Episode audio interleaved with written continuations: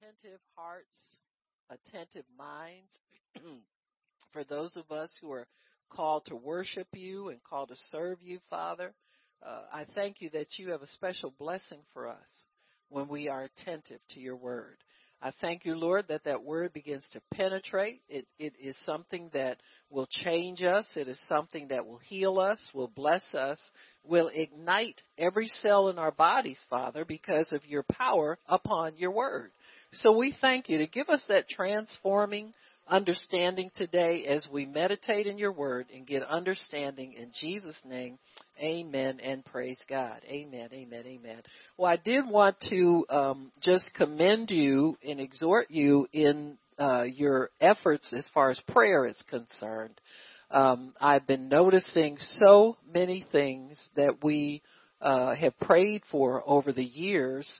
Uh, things are coming to pass and and I amen and and I'm I'm so thankful that you all have continued with the things of God because you understand the importance of it. And and you don't you don't continue if you don't think it's important. So I thank God that you got the revelation that what you do makes a difference. And and it's essential to the uh, smooth running in God's kingdom. And I think that's something that we need to understand as well. There is no unnecessary uh, people in God's kingdom. We all have a part in the ministry of God. Amen. And and I thank you all that you realize you all have a part in this ministry. Amen. It's already been assigned to you before the foundation of the earth and it can't be altered or changed. And so I'm just so thankful that you continue with it. I look every day I look and see all of the uh, missing children that are being somehow miraculously found. And I know it's the hand of God to reveal where these children are and to give the law enforcement people the determination to end this monster of child, child trafficking. One of the things that helped was the building of the wall. Because if you got a place for people to freely come in and out of the country, you get them hemmed in, and I think the other thing that's helped, whether we believe it or not, is this restriction because of this COVID thing. Because it's kind of compartmentalized people. They can't move around as freely, so they have to stay put. And so there's so many things that are working together uh, to bring in answers to prayer. And I know that when these, see, when you address the the prince in charge of these operations, when you can make them bow because of your prayers and your words, then there's the free flow of goodness in, in people coming home, children coming back to their parents.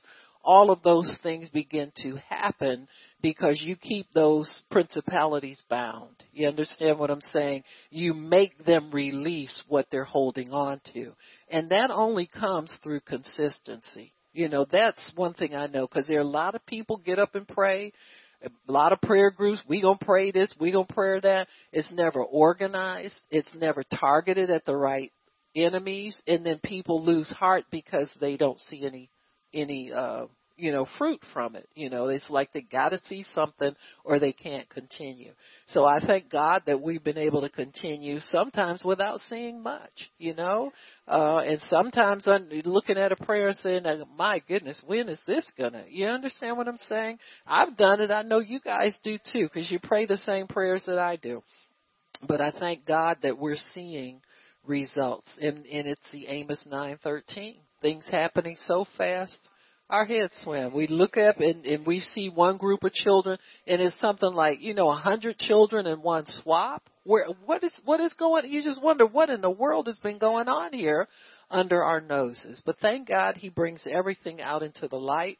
He brings it out into the open and he brings it into a place where we can see that God is moving. He's hearing. He's appreciating what we do. And He's given us our reward. So I just wanted to say that to you to let you know that God sees it. I appreciate it and, and I thank you that you don't quit and you continue to do what God has called you to do. So praise God. Amen. Amen. And in case you don't know, if you're in here, God called you here. Amen. It's not like, you know, you you just dropping in and dropping out. Now you say, I don't know why I'm with them people. You know why you here. You're here to work. This has always been a worker's ministry. Amen. Yeah, amen. So you're here to work. So anyway, praise God. So we're going to talk today about the anointing that destroys the yoke, okay? And that's Y O K E for some of my Facebook friends.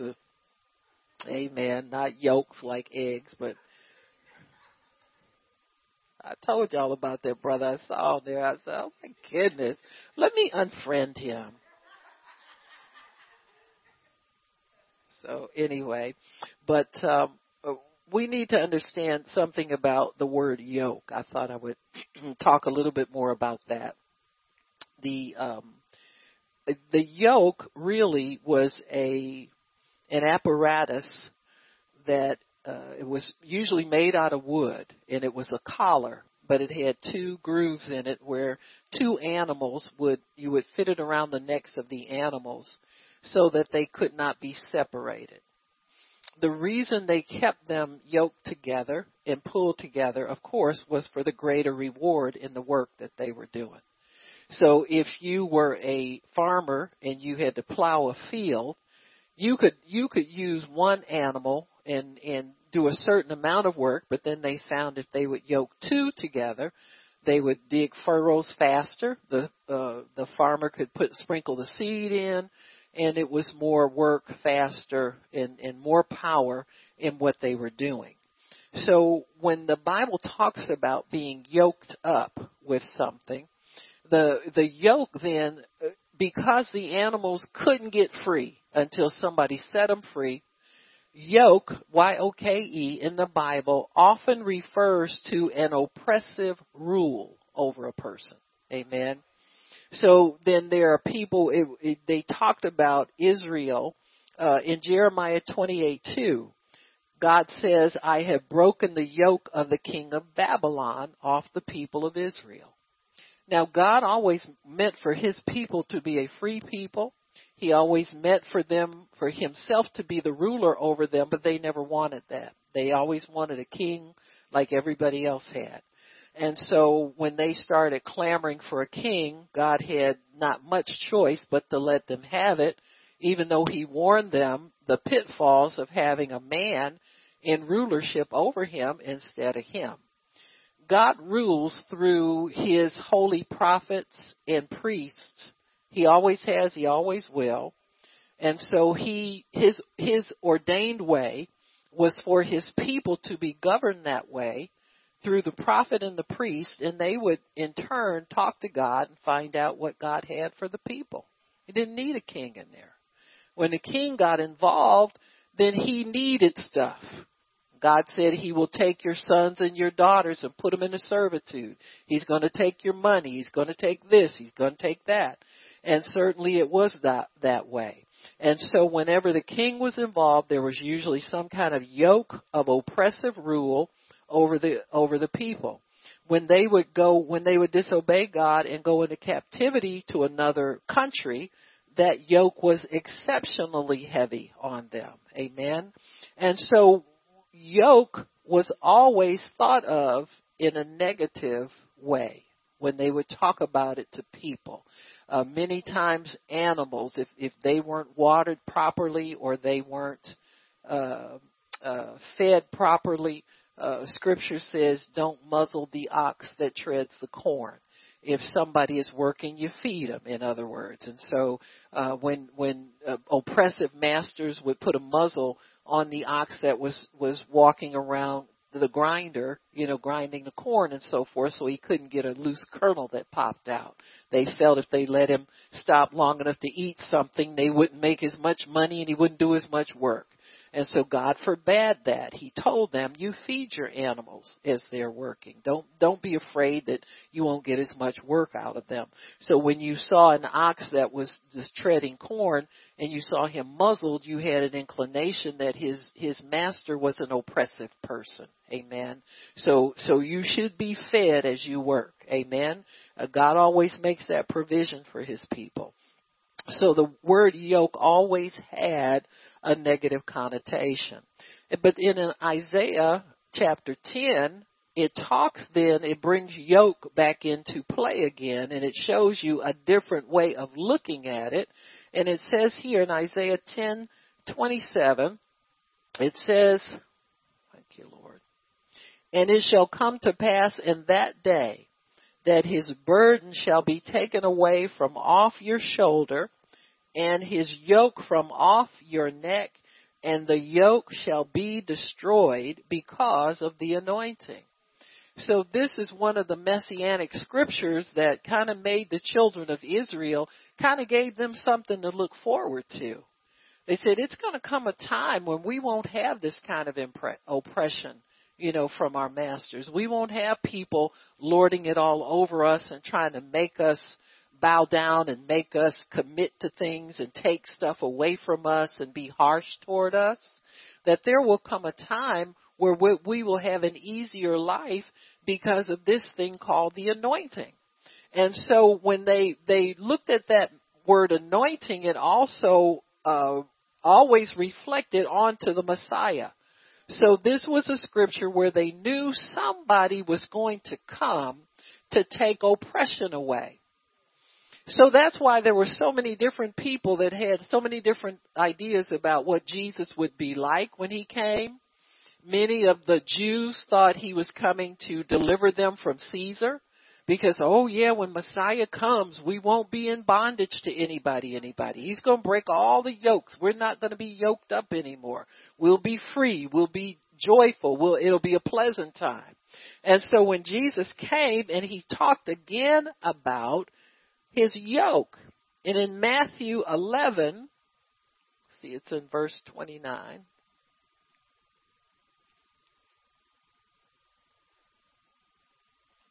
I don't know why I got these post-it notes in here. They're in the wrong place, number one. But it looks organized, don't it? Huh? I post-it notes. Got my notes. Got my notes. Amen.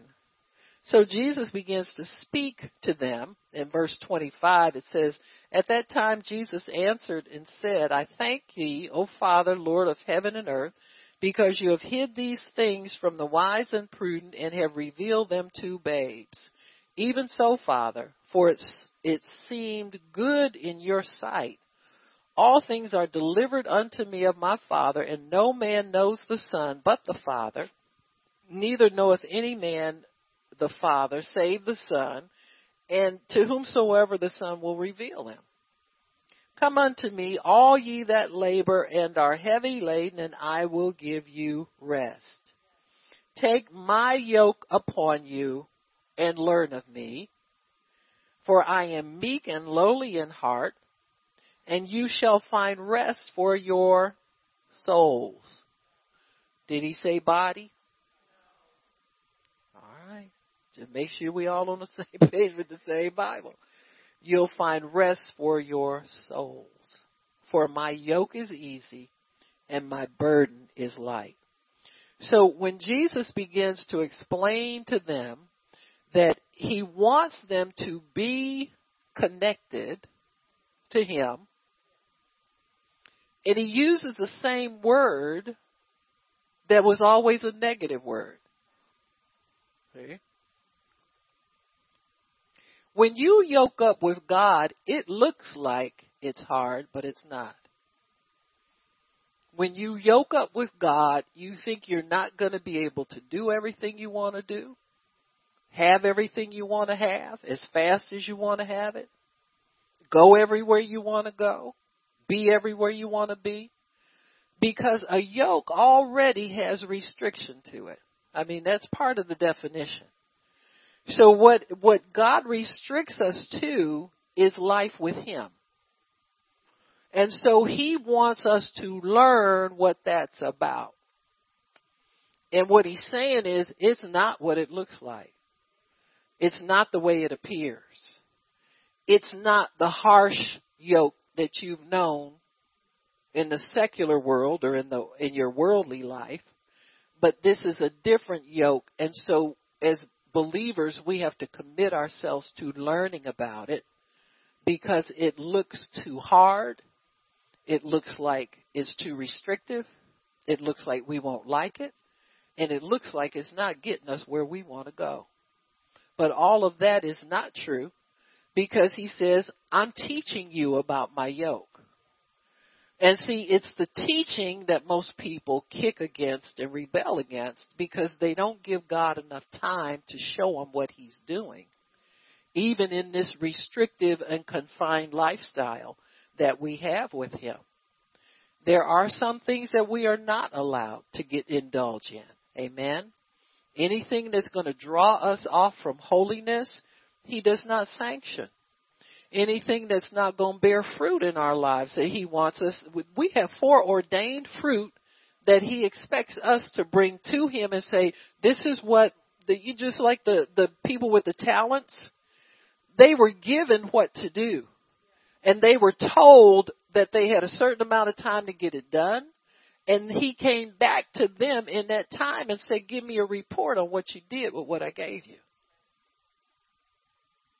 Amen, somebody. Now see, people don't like that. Cause that don't sound like God to them. You understand what I'm saying? God wouldn't make you do that. He, no, He's not making you do anything. He said you are yoked with Him. So when you're yoked with Him, He does the heavy lifting. He does all the work.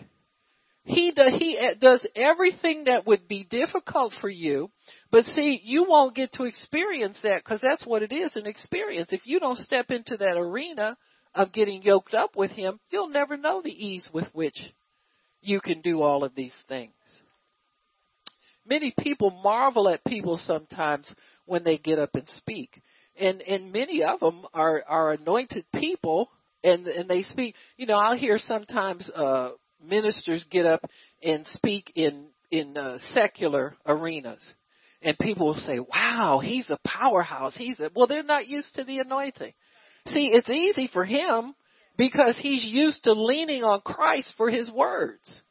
So they don't become, they're not his words alone anymore. They're God's words that he's given out, even though it's in a secular venue, a secular arena. And so when God, and that's part of him teaching us how easy it is if we'll let Him teach us and learn of Him, how easy it is to get much accomplished in a very restricted realm because we're leaning on Him and we know how to lean. Amen. And, and how to trust and how to lean into His power to do this and not do it on our own. The reason we experience difficulty is we look at it from a natural perspective, a natural point of view. That this is too challenging, this is too hard, this is too difficult, uh, this won't work, you know, this stresses me out, it makes me tired. You understand what I'm saying? Well, you need to learn how to yoke up with Him. And once you learn how to yoke up with Him, you'll find this is true. His yoke is easy and his burden is light. He's not making it hard for anybody. He wouldn't save you to make your life hard. Amen. Because he knew most people wouldn't get saved. And they wouldn't stay with him either if, it, if it's, if going to stress me out. I don't know. Huh? I got enough stress already. But see, people who think that way are, are religious and they're accustomed to doing everything in the flesh because they want credit and they want to be seen and they want to be known and they want all the so they go at it the same way they do everything else they've ever done. They just go at it in the flesh. And then when they bump into Jesus and they hit that brick wall and fall flat, then they wonder what happened. I thought God was with me. Amen. Well, it's not about him being with you, it's about you being with him. See what I'm saying? You just don't get it twisted now. Huh? Ain't nobody with you really, you know. You yourself and you. Amen. Come on now. You and your Facebook five five what do they got now? Five poses or five what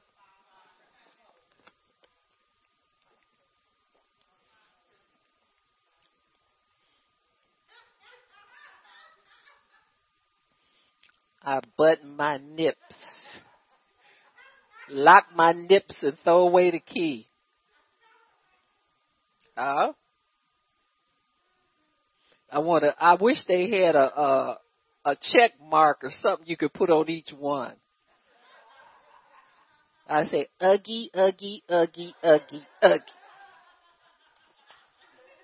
All them uggy. So, there.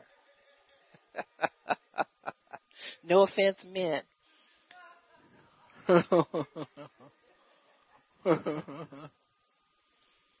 Jesus says this, learn about me. I'm not bossing you around. I'm not lording all of you. He said, I'm meek and I'm lowly of heart. And, and that's what we really got to keep in mind.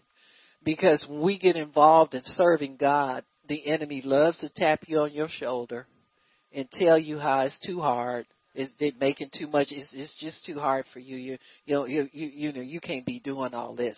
And look at so and so. She'll never do nothing.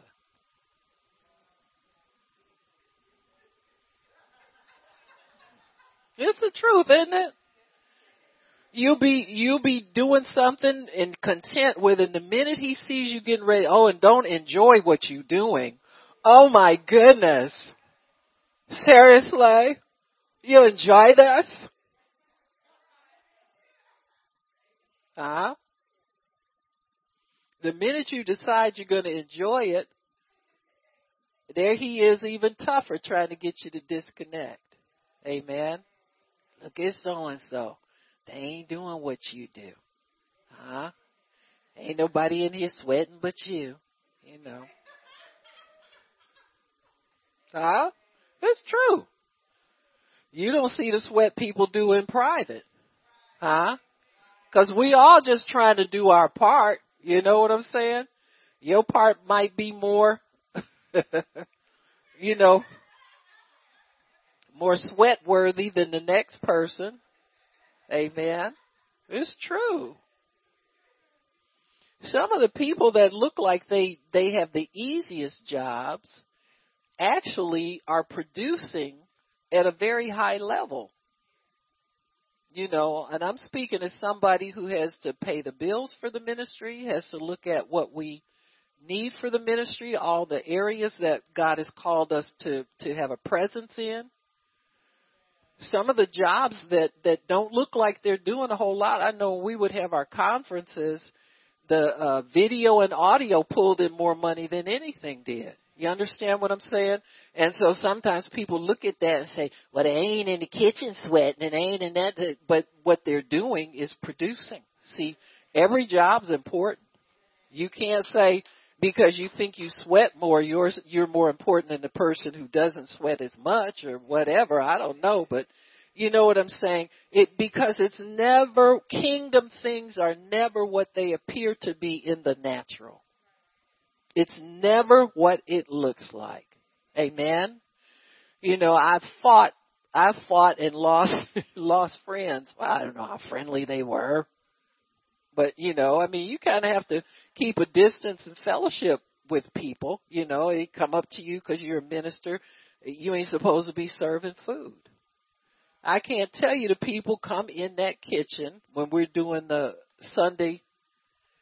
They just got to come in there and say something. It, it bugs them. See, and they're not just being friendly or, and I love them and they love me and I know that.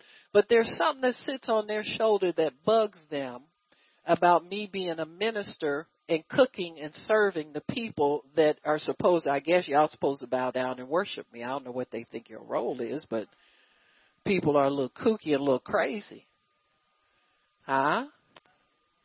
And they just gotta get back in there. That's why I started barricading the door, closing the door, locking the door. Huh? That's the first thing I do. You have some girls when they come in there, don't I? I come in there and I say, y'all close these doors. Nobody looking up in here. Ain't nothing to see. You understand what I'm saying? Cause I know the drill already. You know, somebody will come back there want to talk. I remember somebody was back there talking to me and I was wanting, yeah, wanted to get rid of, away from, I said, why am I not, not peaceful about this person being, because they weren't they don't use it, but they was just a talking. I said, and I wound up burning some food because they came and see, you know what I'm saying? You can't tell people don't come in here because I might burn some food. I don't know what, but I know when people cross that threshold and they ain't supposed to be, it ain't nothing but the devil. All right. I hadn't seen you. I just want a hug. Really?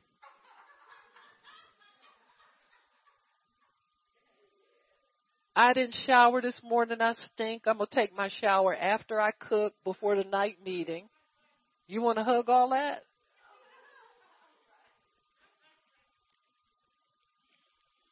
But see, people just look in a carnal way. They look at what it looks like in the natural. I'm out of place as far as what's in their thinking, as far as what ministers are supposed to do and look like. You understand what I'm saying? And they can't stand their little world being shook up by somebody doing something different than they think is supposed to be done. Tradition, religion, nonsense. I tell people they don't even get it. They don't know enough Bible. I don't guess to get it. I tell them I cook so it won't be no death in the pot. Are you eating here? I'm the reason you get up off the table well.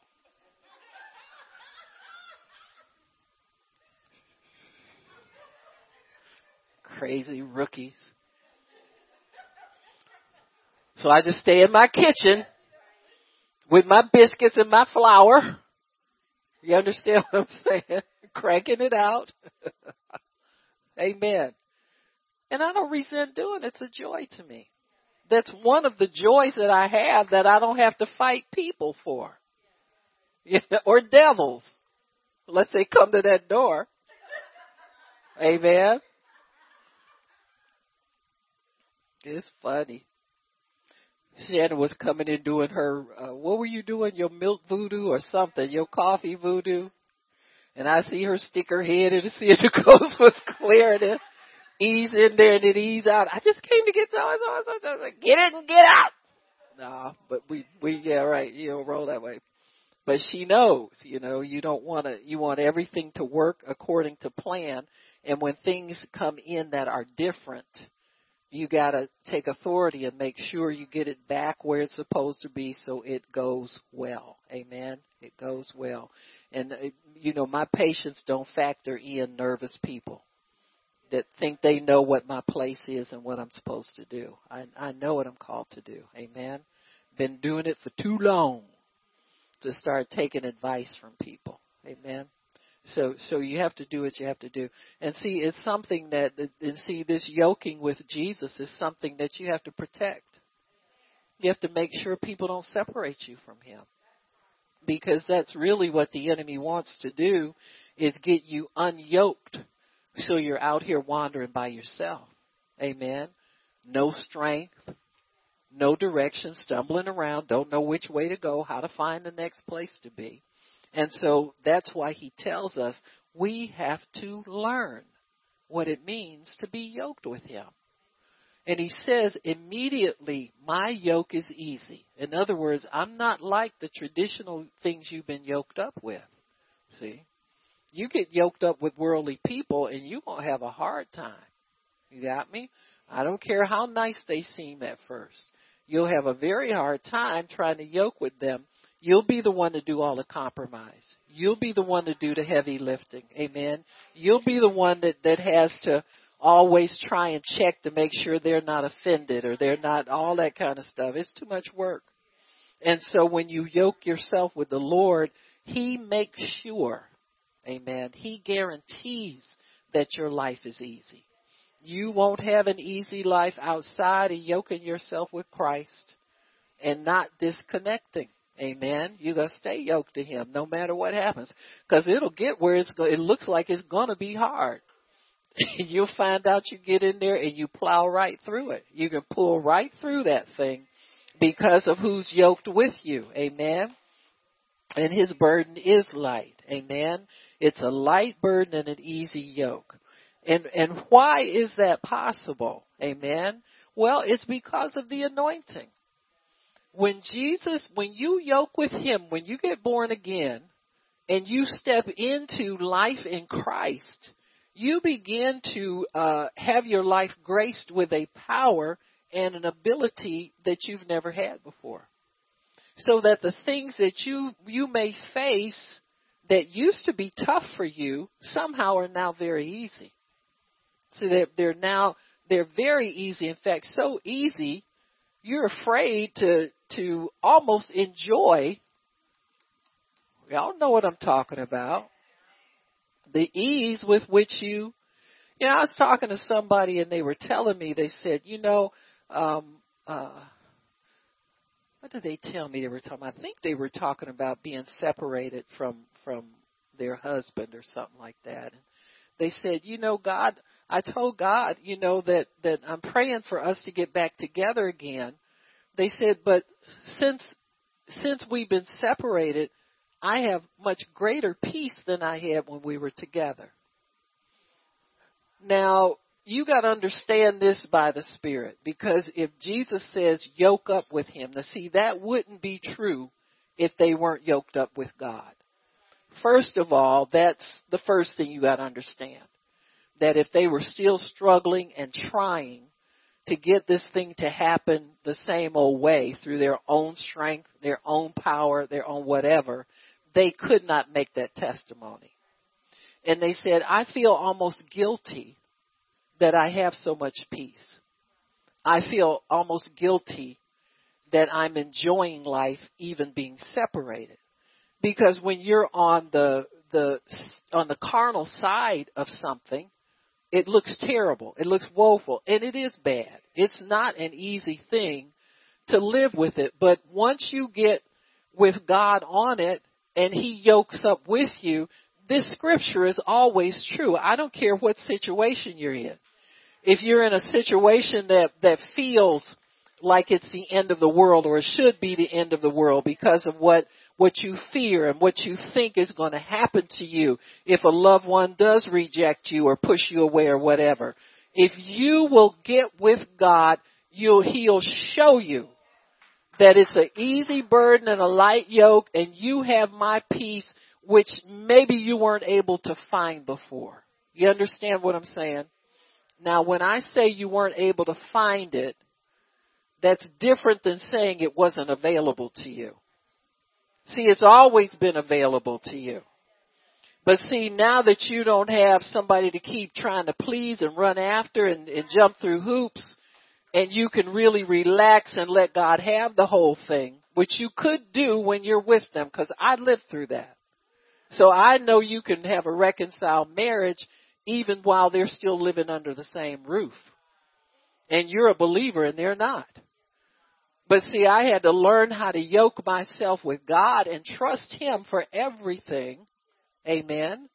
So that He could show me His peace. He could show me His strength. And, and it was touch and go. You understand what I'm saying? There were many times where I, you know, if I was just, you know, I'd be waiting for him to come in looking funny. I want to say, you don't want to be here? Go. Huh? Think you hurting me? Huh? I get rid of 20 pounds. Well, 30. Well, 40. Get back into my svelte self. Huh? And hit the road myself. And I'm a sanctified woman. And I'm feeling like that. Huh? So it took me some learning to learn of him and get the easy burden and the light yoke in a marriage that was on its way to being dissolved. That I was able to see God reconcile. And I began to feel that burden lift. And I began to feel that lightheartedness again. And I began to feel that strength of God that I wasn't some fragile little thing and if one more thing happened I'd collapse and fall apart. I'd done that already.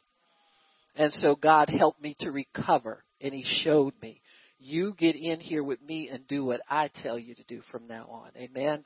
And and it'll be easy for you. And so I know the strength of God. I know the power of God. I know the anointing of God to give you peace and reconciliation. Amen so that you can patiently wait on him to cause things to be mended again, to cause him to to help you. You understand what I'm saying? And so I believe that when you're yoked with the Lord, when you're living your life in him and for him, You're doing what He wants you to do. You're learning how to stay yoked with Him. Because there are times when you want to disconnect. There are times when there are forces that look very tempting and tantalizing to us, and we'll think to ourselves, you know, I could really do without all of this church stuff. I could really do without all this. Gotta do this, gotta forgive, gotta repent, gotta give, gotta do all these things. I could really do without this. But when you think about it, if you will stay connected and not let the enemy talk you out of being disconnected, sometimes it's harder to do nothing than it is to think of one more thing you can do to make it happen for you. You understand what I'm saying? And so sometimes you'll think to yourself, well, God, I feel like I ought to be doing something. And he said, nope, learn of me. I'm teaching you how to trust me to pull you through this. Amen. Learn of me. So it's a good thing to understand and to know that Jesus takes care of all these things for us. He really, really does. And He wants us to be happy. He wants us to be content. He wants us to be whole. He wants us to prosper. He wants us to enjoy life. He wants us to do all of those things, but it is a learning process. Amen. It's a lifelong learning process. You never graduate from learning about God, and I thank Him for that. I thank Him for that because I have something new to look forward to all the time. Amen. The Bible says His mercies are fresh and new every morning.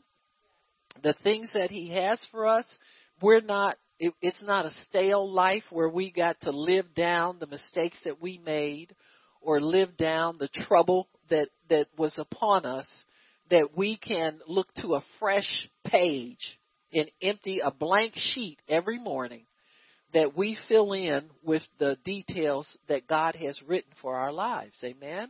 And so I think it's a wonderful thing and a marvelous thing to be yoked up with the Lord because we his his mercies are fresh and new. When you're yoked up with him, it's new every morning. There's no more old stuff. Amen. No more old stuff. So when when God when we yoke up with Jesus, we fellowship in his anointing. Amen. Uh, don't ever think of it as that you're anointed, period, and God's not involved. You're yoked up with the anointing. Amen. You are yoked up, and I thank God for that because it takes the pressure off of me to try and maintain something. It takes the pressure off of me to try and create something or be responsible for something. Every day when I get up, I get up knowing that I connect, I must connect with Him in order for my day to go as planned, in order for strength to be there, in order for the fruit of the Spirit to be there, everything, I must connect and yoke up with Him and go where He's going. I don't get to call the shots. I got to go along with Him. And if He says we ain't doing nothing today, we gonna sit, we gonna read our Word, then that's what we do. Amen. If I get up and immediately start doing things that, that are work, then then He's with me in it, and that's what we do. And so the more you can trust him, I think when he says learn of me, he wants us to learn that he can be trusted. That whatever the world is doing out there that they're pressuring one another to do, that's not your portion. Amen. Your portion is what he has for you, what he has in yoking you up with him. That's your portion. And so when we can be satisfied and peaceful with that, I think we'll be more inclined to just really trust God, you know, open the door for me. We can request all we want to request. I think we should request it. Let God know you're available to do the things that He would have you to do. But understand that He runs the show. Amen. He's in charge of all of this stuff. And he wants us to wait on him and learn about him. The most important, I think the most joy God gets sometimes is teaching us. It must be because Jesus did most of 90% of his his um, ministry was teaching. They said he taught, he preached, and he healed. Amen. So it was mostly working the word and sharing the word, explaining the word, giving us revelation, helping us to understand who him and who he is. And and my thought is that that's when when the teacher lives in us, that's when he does his most ministry to us. Is when he can sit down with us and share the word. It's called fellowshipping in him and with him. And when he can fellowship with us and show us the great and mighty things that we don't have any awareness of. It's exciting to me to learn. It always has been. And and I think that's part of what God put in me to make it easier for me to connect to him because he's such a great teacher. He is the greatest teacher. Amen. And so I thank God for that, that, that we have that affinity there, you know, that I get excited when he reveals something to me. Amen. And sometimes I have to kind of dig for it. And if I have to dig for it, it's, it's more rewarding. You know, I think to, to just, oh gosh, you finally told me that, God. I said, you mean to tell me that's been there all the time and you never showed it to me? You know, that kind of thing. And so it, it's just a wonderful thing. You know, he, and see, who would have thought that, that you would get excited about something like reading the Bible? Or, or letting that be your joy that God would reveal something to you. But, but it's a different life. See, it's not what it looks like. It looks like it's going to be dull. It looks like it's going to be this, that, and the other. But we find that it is a very exciting life when we begin to understand God and let Him learn of Him. Let Him teach you something for a change instead of you having to know everything. Isn't it a relief not to have to know everything and have all the answers and do everything? It's wonderful to say, let me go to God, let me ask God about it, let me let me see what He has to say. You know, let me see, Amen. And so when we can do that, when we can allow God to show us the things that He wants to show us, it, it's a marvelous relate. Then the yoke is easy, and the burden. That's when you feel the most relief. You under you know that the answer is coming. You don't have to dig for it. You don't have to beg Him for it. You don't have to script skip three meals in a circle, you know, and to get nothing and all that. You know how that is. We always think we gonna do this and we go that and you know, I was always a good one for thinking you can speed things along by skipping a meal. And it worked sometimes and sometimes it backfired miserably. And so I, I said to myself, well God, I'm gonna have to leave you in control now because this ain't gonna work like this. It's like he told me one time, he said, listen, if I don't want you to eat, I know what to do. And I said, what? What? What? What? What? What? What? What? And then he revealed to me, he said, I've been doing it all along. You ain't been fasting. He said, I put you on one and I control it. Amen for my glory. He said, I ordain it when it's time, and when it's not time, I let you go and feed your little fat self, I guess. You know, I feel a plump self, pleasingly plump or not so pleasing, whatever. You know, I let you just feed yourself, you know. And so I found that to be true though. You know, there are times when I'll just go to God and I'll, I'll say, God, you know, uh, we need to do this. We need to do that. We need to do, and sometimes it'll just be like, you know, I don't even think about eating for hours and and then sometimes it's like, I want my hourly feed. And I said, how can these two people be the same person? You know what I'm saying? And, but but it's it's just God. You know, you're yoked up with Him. You're tied to Him. It's an unbreakable yoke. Amen. It really is, and you don't want it broken. See, you know what? If people would look at it the right way, people who fear sin, like don't know if they're going to be able to say no to this and no to that and stay with God and stay holy, that it'll take the burden off of you of fearing sin. Because you're yoked up and you can't get away. See, you're not as free to do evil as you think you are. You're not. That's just a trick of the devil. Because he says, take my yoke upon you. That means get born again. I don't know what else that could mean. You don't get born again and take it on and take it off. That's why it's called a yoke.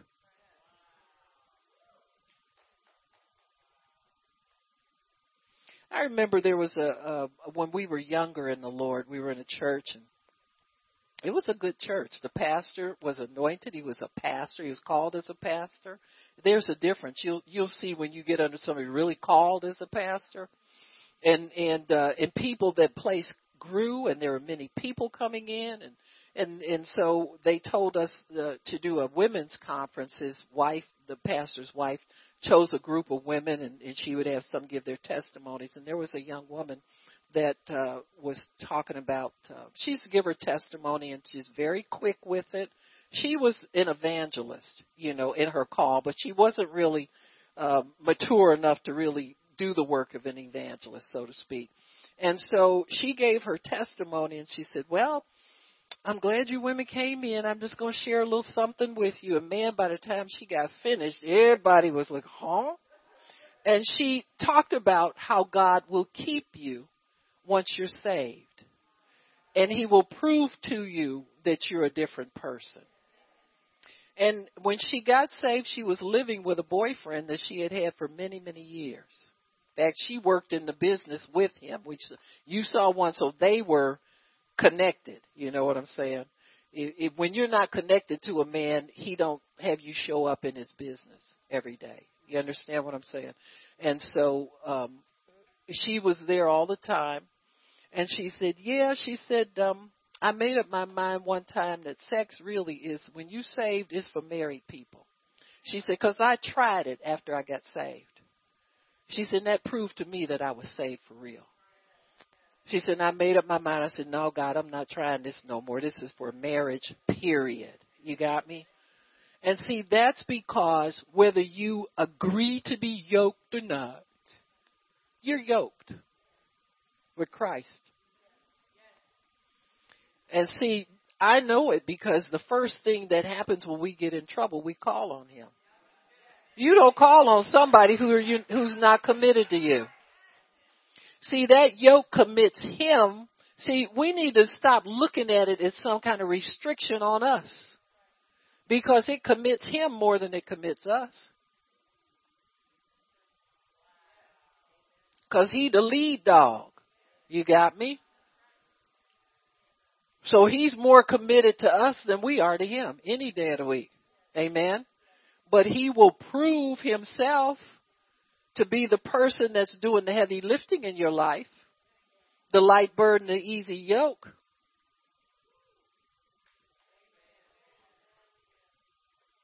You know, God knows I like nice things, but I don't like paying for nothing. You ever been like that? Not that I'm a thief or anything, but very, very close. Huh? I mean, very close when my my late husband was alive, one of the things that I wanted for our 21st fifth wedding anniversary, and you figure after double double digit time in the in the big house, you're entitled to something. So I was walking around with my entitlements, and I I put put it out there. I fleeced out there for at least 15 years about it. Listen, if you want something for number 25, you start at year 10.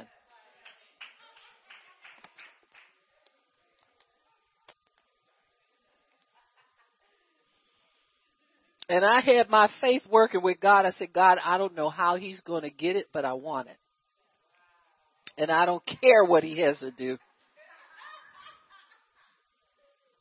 Huh? Cash in something take the car and sell it and get on the bus. I don't know what you're going to do, but it's walking in here on, on number 25. God, that's enough years to prove to this man. You understand what I'm saying? So, we were in the jewelry store. I mentioned it to him. So he said, yeah, baby, we go, we go. That's, you know, 10 years of we go, we go. Okay. So then finally we go showed up. And he was sweating. We standing over, you know, we standing over like 10 carat rings. I'm looking, I said, seriously, 25? Come on now. I got 10 carats on the first ring that, come on now. We got to add something to that. Add to your faith. So anyway, he's nervous, fiddling around. I don't know. You see anything? You see any? And so he went and left me for a minute, and I didn't realize, but they were having a drawing for a free one carat diamond. He fiddled around nervously, filled out an application for it, and he gets a call from these people. Mr. Williams, you're one of the three finalists in what I don't know what it was. We need to have some information on give me social. Honey, he rattled it off so fast. I didn't even know he knew all the numbers by. He said, you know, the jewelry store called me and said they that that uh, I'm a, one of the last three people. So I don't know how they did. They put it in a big drawing and then took and then went to another drawing or something. And so then they called him a week later. Mr. Williams, you won that diamond. You know what I said? Oh God, why you make it so easy for him? I want a blood diamond. Something. God no. And he just a rejoicing. And I'm going, wait, stop the music. Wait a minute. You mean you get this brother off the hook like that, Lord? Come on now. Uh, but he got off the hook. Amen. And you know, you know God is having a good time over all of this stuff. Because God's not going to let anybody sweat if he's going to help you out. Amen. He's going to make it easy on everybody in the situation. And I'm thinking to myself, God, I pray for you, I preach for you, I do all this stuff for you, and he don't do nothing but just sit up here and look at me funny and make me. Amen. But God will do those things because he loves us.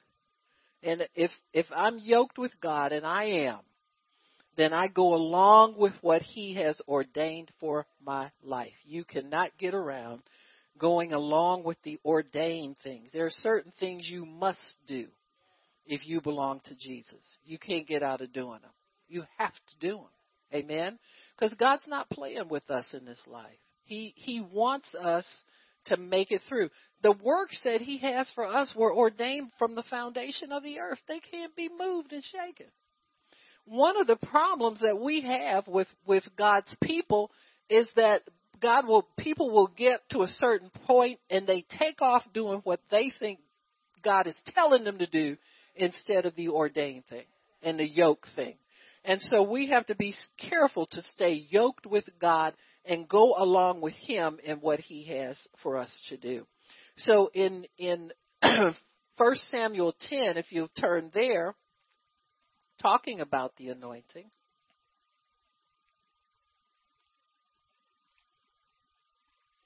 God makes it so easy. The longer you walk with God, the easier it will get. I'm not going to say it should get, but it will get easier as you walk with Him. You begin to learn what He expects. And you begin to, your, your ideas, His ideas become your ideas. His thoughts become your thoughts when you're yoked up with Him. He says there's rest for your soul. So instead of worry, you get reassured about the things that instead of thinking lack and that you there's so much to do and you can't accomplish it, you get a sense of this is going to be easy if I let God lead me. You get this thing about you can trust him no matter what, but you got to stay put where he puts you. So in 1 Samuel 10, this is the the um, anointing of Saul for the, the ministry. And it says Samuel is giving him instructions uh, prophetically for what is going to happen to him. So in verse 1, he has been anointed with oil.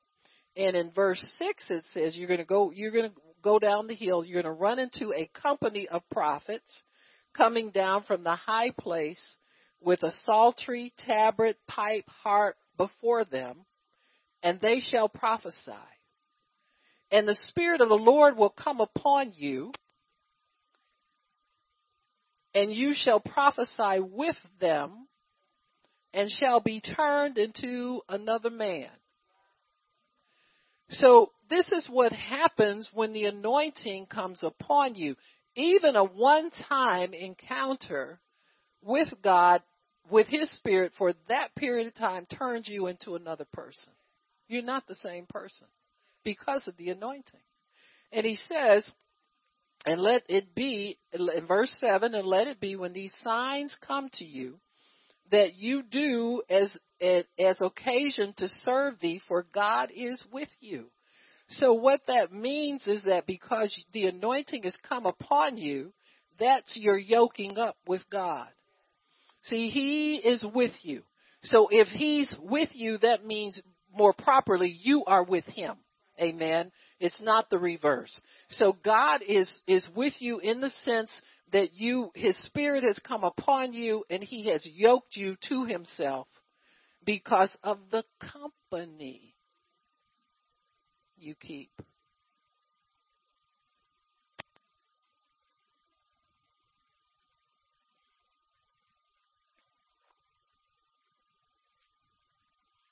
You're yoked with whatever company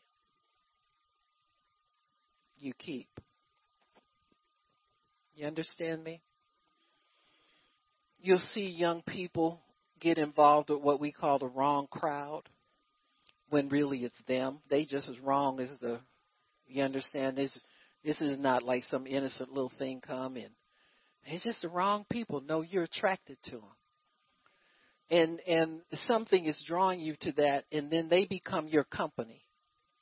And so when you when you are in a company there's a spirit that keeps their com- that company together and there's a purpose that that company is there for now when you company with god's people you are yoked together with them by his spirit when you come in here to pray you couldn't stay in here a hot 10 minutes praying if god didn't show up and anoint you to pray. See you're you're changed into another person. Just just from the prayer and I, I don't want to make it like it's a it's a minor thing but think about it now. For instance if you're at home and your prayer partner calls you sometimes you might chat with them depending upon your routine and and sometimes the chat gets a little longer than it needs to be and longer than it needs to be but if you just yield yourself, then all of a sudden you open up and start to talk to God, and then you don't want to put it off anymore. You ever done that? You know, I find myself doing that sometimes. I'll say to myself, I say, well, God, when, when I call so and so this time, we'll just pray. And seldom do you just pray you you share some things and I'm not talking about gossiping and talking off the wall and and all that kind of nonsense stuff.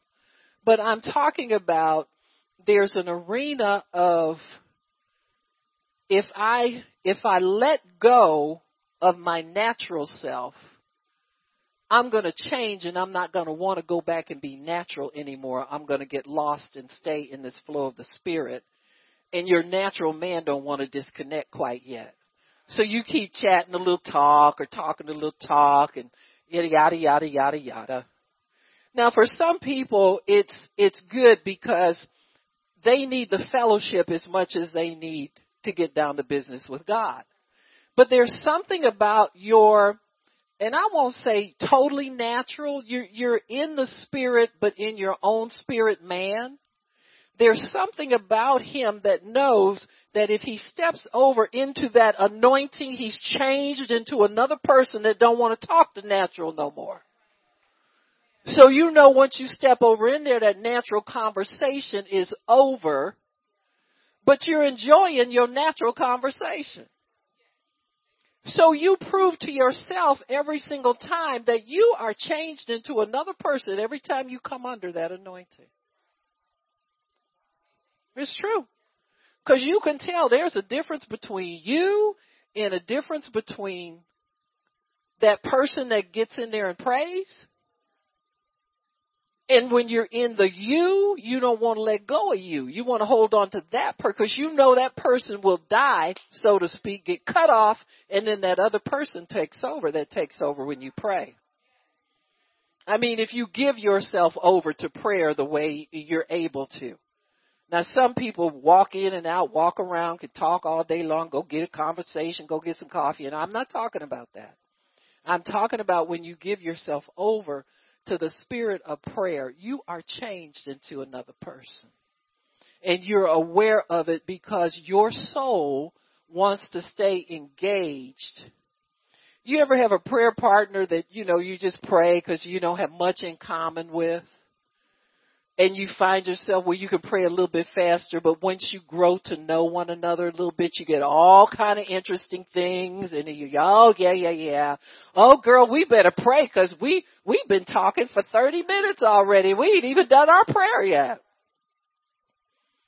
See, you don't want to be changed into that person that's given over to intercession so much if you're enjoying your fellowship that you're having right here. So you prove to yourself that you're a different person when that anointing for prayer comes upon you. You are a totally different person. And it's a good thing. Because that person is yoked up with God now. 100% yoked up with God by the Spirit of God. And that person is able now to, to do the, be led by the Spirit of God in such a way that you don't gravitate back. Now, once you get over under that anointing of prayer, then wild horses can't pull you out of there. You keep going until you get all your prayers done. You get, you don't stop and say, well, this is taking too long, girl. I gotta hang up. You don't do that. You respect that anointing. You respect the spirit of prayer because you are changed into another. You're changed into the person that appreciates God more. You're changed into the person that serves God. You're changed into the person that loves God more than anything. And you know that it's important that you get this work done for Him and you wouldn't trade that in for anything. See what I'm saying? So we've all had that experience working, doing the things of the Spirit. You're changed into another person. You're not the same person. Huh?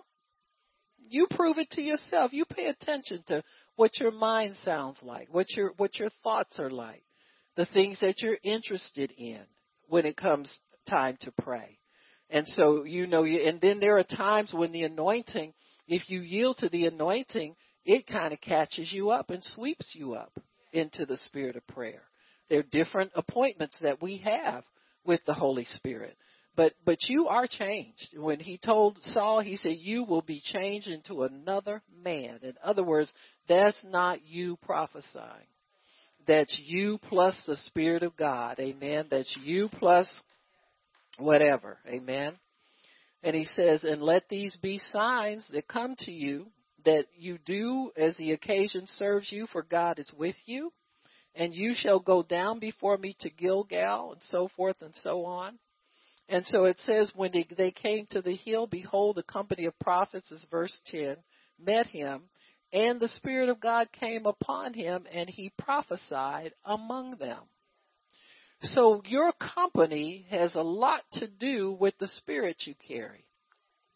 Amen. This company of prophets lived together.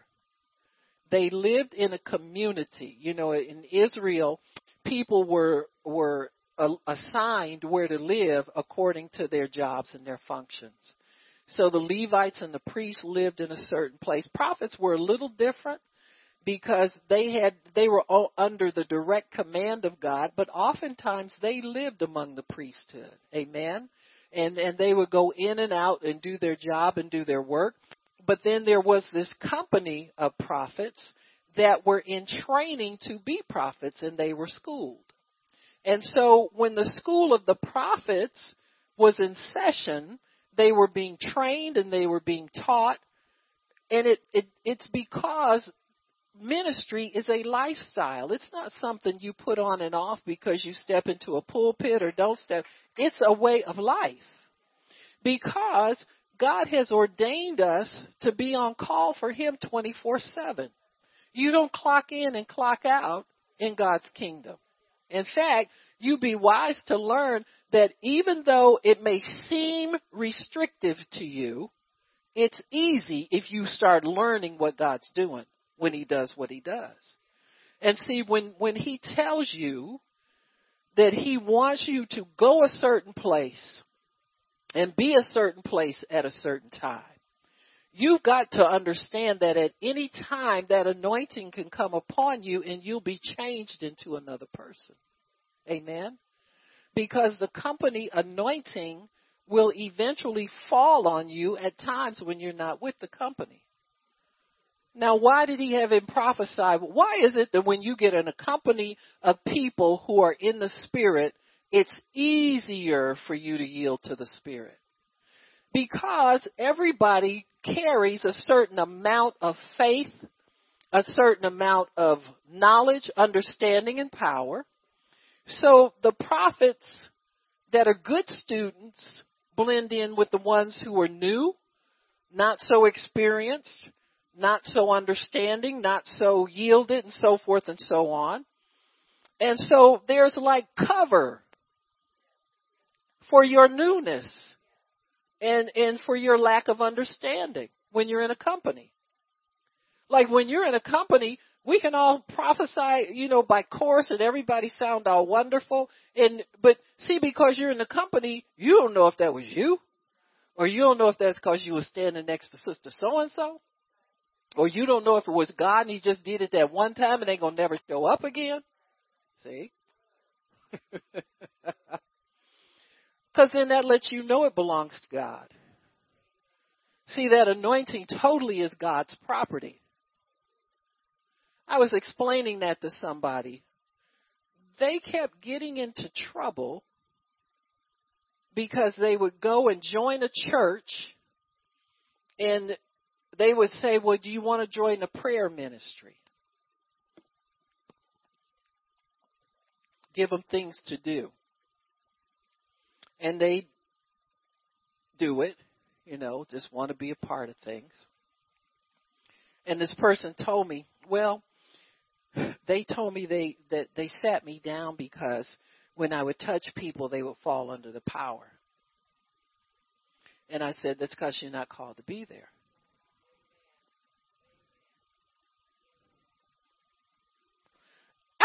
Pastor Barb, don't be so mean. I'm just trying to dispel ignorance. You understand what I'm saying? Because see, if you're going to run off somewhere and be a minister and you don't understand how the anointing works, you do need to sit down somewhere until you learn. Huh? And they were angry with the people and frustrated with them. I said, no, that's their church. Now they can they can accept you or reject you. It doesn't make them wrong because they tell you they don't want you doing those things. Maybe their people are unlearned too and they don't want to have to explain things to people that they don't understand. So it's their right and their prerogative if they find you doing things that they think are not going to help them that they would restrict you. Well, I don't understand it because God told me. I said, No, baby, He didn't. He didn't tell you to do that. Oh, God told, uh, uh, uh, uh, because uh. He's not telling you and the person in charge two different things. Huh? I said, and besides that, that anointing does not belong to you. I don't care how many people you laid hands on and they did this and they did that and they fall here and they, that anointing is not yours. That is not your power. It's not your power to do with what you want to do with it. It's like if you work for somebody and they give you a company car and they tell you here's your here's your fleet card, the card to fill your car up with gas you're only allowed to put X number of miles on it. You're only allowed to go where your job tells you to go. You can't go visit nobody. You can't take it here. You can't take it there. It's the same thing with the anointing. If Caesar can tell you what to do with the company car, then God can tell you what and what not to do with the anointing. Huh? So now this is what what confounds people. But well, then then why did God show up and let them fall? Because they want help. Aren't you there to help them, or are you there to show people how powerful you are? Something to think about.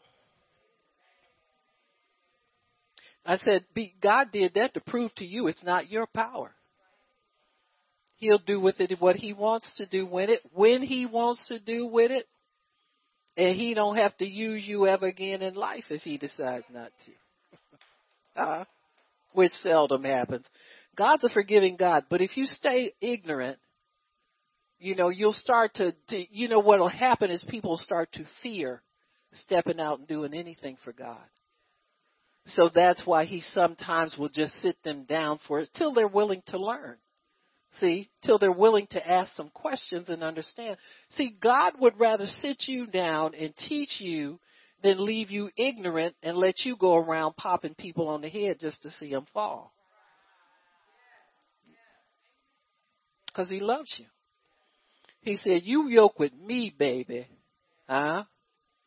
Even a crazy boyfriend will tell you, now I want you to go into this party. I want you going talking to nobody. You, you with me.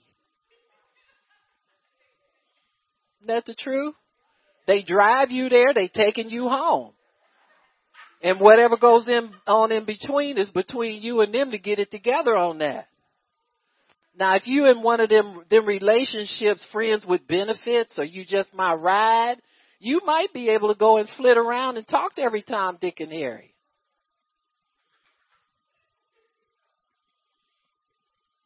But if the brother is paying the cost to be the boss, he gonna tell you, you don't go with nobody. That's the way Jesus feels with us about him. You yoke with me. You go where I say go. And when I say go. You no free agent around here. Especially you walking around in my power.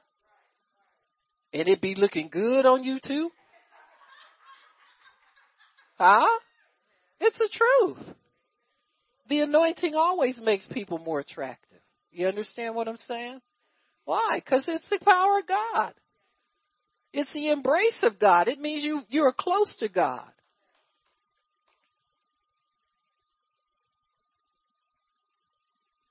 So Saul prophesied among the prophets. It did not say he was a prophet. He prophesied among the prophets. Amen. And that was a sign to let him know that God was with him. Amen.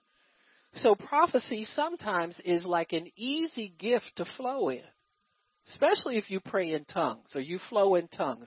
It's easy to slip over into tongues and interpretation and then begin to prophesy, depending upon the company you are in. If you're among prophets, you're, it's easy for you to pick up that anointing and flow in it. Amen. If you're not among prophets, chances are you won't get it. And if you do, it won't be very accurate. Amen. The more you can, can be in that company where that gift is like native to them, the more you can flow in that. If you want to be a soul winner, spend some time with an evangelist. Amen. Did did anybody get to go out with Miss Jan? Who went out when we went out witnessing? Anybody? She's something to see, ain't she? And she just gets out there and just goes to talk, and she can talk to anybody. Amen. And uh, and when they're in that flow of their anointing and their gift, there's nothing like it. And see, it's good to spend time with people in that flow so that it spills off on you. Amen. And pretty soon you get all that fear you used to have when you go up to strangers and all that kind of stuff. You just plow through it now because you've been in that company and in that flow. Amen. And, and when she's with us, she's with the prophets. So she's able to enhance what she has. Amen. Because of the anointing. And so it, it works both ways, folks. It works both ways. Praise God. The anointing always follows the word you won't get much done just being anointed if you're not a word person. Because your knowledge and understanding come through your knowledge of the word. Man. Genesis 1, 2, and 3, where you see in creation, God said, Let there be, and there was. See, the anointing always follows the word and causes the word to manifest and causes the word to manifest. So you always want to speak the word under the anointing. Amen. You don't go off and start talking crazy and other things. You always respect. And, and you will find that God will put words into your mouth when you're in that place of power and in that place of anointing. Amen. So um, uh, the anointing, we said, changes us into another person. The yoke of Jesus is the controlling force between us and Him. So sometimes you'll feel like you're you want to do something different, but you'll get a check in your spirit about it. That's the yoke talking to you. That controlling force. It it um, pulls you back, so so to speak. It constrains you. It restrains you. It keeps you from going too far. It keeps you from straying away, veering away, uh, getting too comfortable over into another realm. It, it will pull you back into where God wants you to be. Learn how to accept it as a friendly nudge of God and not be so quick to want to override it. Amen. Don't be so quick to want to override what God wants you to do, even if if it's something you've done before and it's been okay. You understand what I'm saying? It's a you know that scripture that that says uh, in times past God winked at us, you know, in our sin, but now He's expecting us. He's not winking no more. You know what I'm saying? It, it's like you wink because you you you know it's a baby. You know, like some of these uh people, you know, everybody's got these. They want their children's um videos to go viral on the internet, on Facebook and you'll find some little kid that they've been arguing in front of and talking back in front of, and they'll video the kid talking back to the daddy and holding them a real tough conversation because they think it's cute. Amen. and so, you know, that kind of stuff, it, it's like, you know, that, that anointing, that yoking up, that kid has found that in the atmosphere somehow and they want to talk back and all that kind of stuff. And see, at one time we were like that. God would look at us and wink because we know no better. But at some point, that parent is going to have to take that kid and say, "Now listen, I'm your daddy. You quit talking back to me. Amen. That ain't cute no more. I know you went viral when we were stupid enough to put it on Facebook, but it's not cute anymore. Okay." And and so that's what God wants to do with us in teaching us about Him and his power and his leading and his anointing and the work that he has for us to do in the ministry. The reason he is testing us is so that he can impart to us greater things. You don't get when you when you get tested in school, you get a grade, don't you? Well, that's what he's doing. He's grading us. I thank God some of you that thought it was time to disconnect thought again and came back. You understand what I'm saying? Because this ain't no time to disconnect from nothing but the world. Say bye bye to the world. Amen. Have a good funeral and, and give it a good home going, hell going, or wherever it is it's going. But you say goodbye to the world because God, I'm telling you, I'm telling you, is compelling his people to a discipline that will make them more powerful and more useful for him in kingdom work. Amen? Amen. Why don't we stop? Thank you, Father, for your word. Thank you, Lord, for understanding. Thank you, Lord, that the anointing destroys the yoke because it can't be put back together again. Once we're yoked with you, you don't forsake us. That means you don't unhook yourself from us you stay connected to us in a great and a powerful way. So, Lord, we thank you in the name of Jesus for keeping everybody here healed. Nothing missing, nothing broken, nobody sick, nobody with symptoms. We thank you for that. All right, let's do our confession. I don't have Rona, and she don't have me. I can't get Rona, and she can't get me. And I thank you, Father, that by the stripes of your son Jesus, I am healed. Amen, amen, and amen. It's so decreed. Amen. Praise God.